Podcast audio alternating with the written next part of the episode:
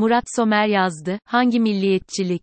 Milliyetçilik mi yurtseverlik mi? Birkaç haftadır milliyetçilik ve müspet milliyetçilik üzerine yazıyorum. Bu konu önemli çünkü, muhalefet ülkeye demokrasi vaat ediyor. Milliyetçilik konusuna el atmadan ülkeye tam demokrasi getirmek mümkün değil. Çünkü ulus devletler ve milliyetçilik dünyanın bir gerçeği ve uzun sürede böyle olmaya devam edecek. Türkiye'de bir ulus devlet ve elbette bir milliyetçiliği olacak. Ama eğer demokrasi istiyorsak en azından devlet katında geçerli olan milliyetçilik mutlaka pozitif, özgürlükçü demokrasi ile barışık, geçen yazımda tanımladığım ölçütlerde müspet bir milliyetçilik olmak zorunda. Aksi takdirde Kürtlerin, Alevilerin, Müslüman olmayanların ve daha birçok grubun eşit ve saygın vatandaşlar olmasını, yani tam demokrasiyi inşa etmek mümkün değil. Kim gücü elinde toplarsa onun destekçileri daha çok millet olur. Örneğin AKP Genel Başkanı ve CB Erdoğan yıllardır benim milletim diyor ama kastettiği belli ki milletin sadece bir kısmı kendi kriterlerine uyanlar ve kendisini destekleyenler. Mesele herkes vatandaş o zaman otomatik olarak eşit demekle de bitmiyor. Hiçbir vatandaş kendini daha az makbul, milli kimliğin ve devletin daha kenardan bir parçası ve sahibi hissetmemeli. Anayasa, hukuk, devlet bunun güvencesi olmalı. Bu da gene geçen yazımda tartıştığım gibi daha kapsayıcı bir milli kimlik ve milli menfaat kamu yararı anlayışı inşa etmekten geçiyor. Ülkeye demokrasi getirmeyi vaat eden altılı masa partilerinin iki ana partisinden biri, İYİP, kendini milliyetçi bir parti olarak tanımlıyor. Öte yandan milliyetçilik, altılı masanın en büyük ve lokomotif partisi CHP'nin tarihine, kimliğine ve amblemine damgasını vurmuş olan altı oktan biri. Milliyetçilik diğer dört merkez sağ ve muhafazakar partinin de temel değerleri arasında. Yani bu partilerin milliyetçiliği nasıl anlayıp uygulayacağı geleceğimizi belirlemek açısından yaşamsal öneme sahip. Demokrasiyi yeniden inşa etmemiz Kürtlerin, yani milletin yaklaşık beşte birinin ve HDP'nin desteği ve katılımı olmadan olamaz. Çünkü seçim aritmetiği açık ve çok daha önemlisi, Kürt sorununu kendi irademizle çözmeden tam demokrasi ve toplumsal barışa ulaşamayız. Kürtleri ve HDP'yi demokrasi konuşmasına dahil etmek ve muhatap almak ancak müspet bir milliyetçilik zaviyesinden mümkün olabilir. Ama bunun mümkün olmasının aynı zamanda HDP'nin atacağı adımlara bağlı olduğunu da sürekli vurguluyorum. Selahattin Demirtaş'ın son açıklamaları bu konuda önemli açılımlar içeriyor. Ama kanaatimce eksikleri de var. Tüm bunları bir süreç ve demokrasi müzakeresi olarak görmek gerekiyor. Sonuçta demokrasi hiçbir zaman kolay ve kendiliğinden olan bir şey değil, emek vererek inşa edilmesi gereken bir tercih. Müspet milliyetçilik de böyle. Milliyetçilik mi Y-U-R-T-S-E-V-E-R-L-İ-K mi?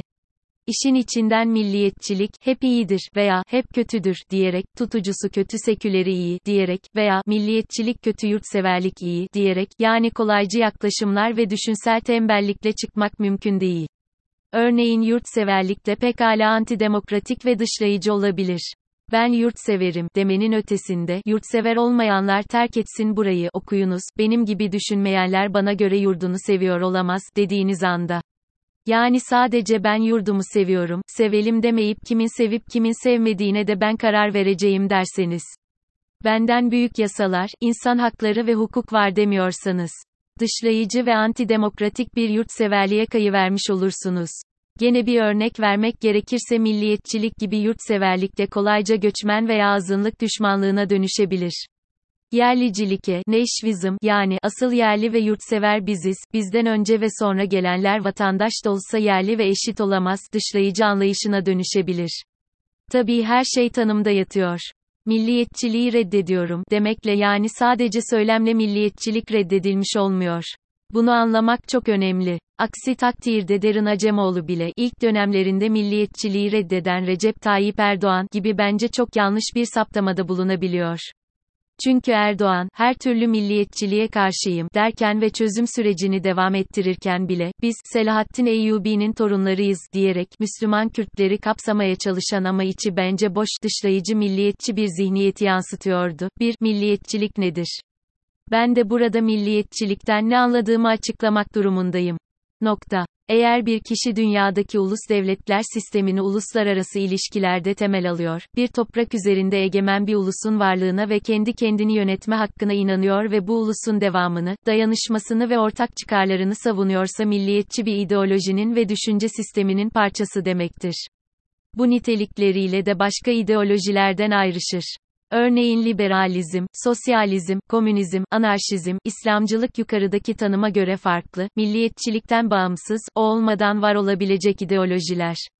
Yani ulus devletlerin olmadığı bir sistemi savunabilir.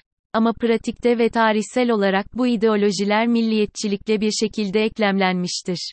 Örneğin gerek İran'daki gerek Suudi Arabistan'daki elbette birbirinden çok farklı İslamcı resmi ideolojiler bir yandan doktriner düzeyde tüm Müslümanların birliğini savunur ve milliyetçiliğe taban tabana zıt görünür. Ama pratikte İran ve Suudi Arabistan ulus devletlerinin çıkarlarını agresif şekilde savunan ve birbiriyle rekabet eden milliyetçi ideolojilerle bütünleşmiş oldukları açık. Keza bir milliyetçinin o ulusun varlığını neye dayandırdığı, dil, etnisite, vatandaşlık vesaire, milliyetçi olup olmadığı değil, nasıl bir milliyetçilik, sorusuyla ilgili. Öte yandan diğer yazılarımda da vurguladığım gibi başka ulus devletleri ve ulus içindeki farklı kimlikleri aşağı görmek, düşman olmak gene, nasıl bir milliyetçilik, sorusu ve milliyetçilerin demokrasiyi ve insan haklarını ne kadar benimsediği ile ilgili. Bir çevreci nasıl çevreci olmayanlara düşman olmak zorunda değilse, her milliyetçi de başka milletlere ve ulus içindeki farklı kimliklere düşman olmak zorunda değil. Mesele tek başına, seküler veya başka, milliyetçilik değil. Daha çok milliyetçilerin ve diğer ideolojileri benimseyenlerin demokrasi, kurumsallaşma, insan hakları ve kamu etiği ile kurduğu ilişki. Dananın kuyruğu burada kopuyor. Elbette bu düşüncelerin hiçbiri herkesi ikna etmeyecek. Başka kimlik ve ideolojilerde de olduğu gibi milliyetçilikle ilgili kanaatler de büyük ölçüde sübjektif olmaya devam edecek. Kimse kendini milliyetçi olarak tanımlamak zorunda değil.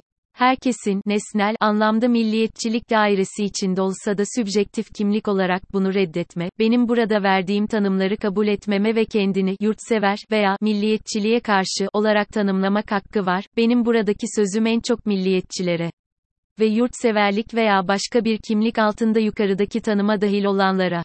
Peki bunun toplumsal tabanı var mı? Gerçekçi mi? Toplumun milli kimlik ve kamusal yarar kavramlarına bakış açısı buna el veriyor mu?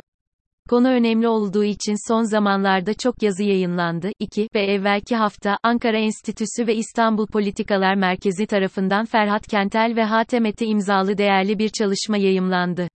Araştırmadaki veriler, müspet milliyetçiliğin toplumdaki tabanının en az menfi milliyetçilik kadar güçlü olduğunu gösteriyor. Fakat araştırmadaki bazı yorumlar da işin püf noktasının bu verileri nasıl yorumlayacağımız olduğunu da işaret ediyor. Bir sonraki yazımda bu verilere ve yorumlara değinerek bu konuyu şimdilik noktalayacağım.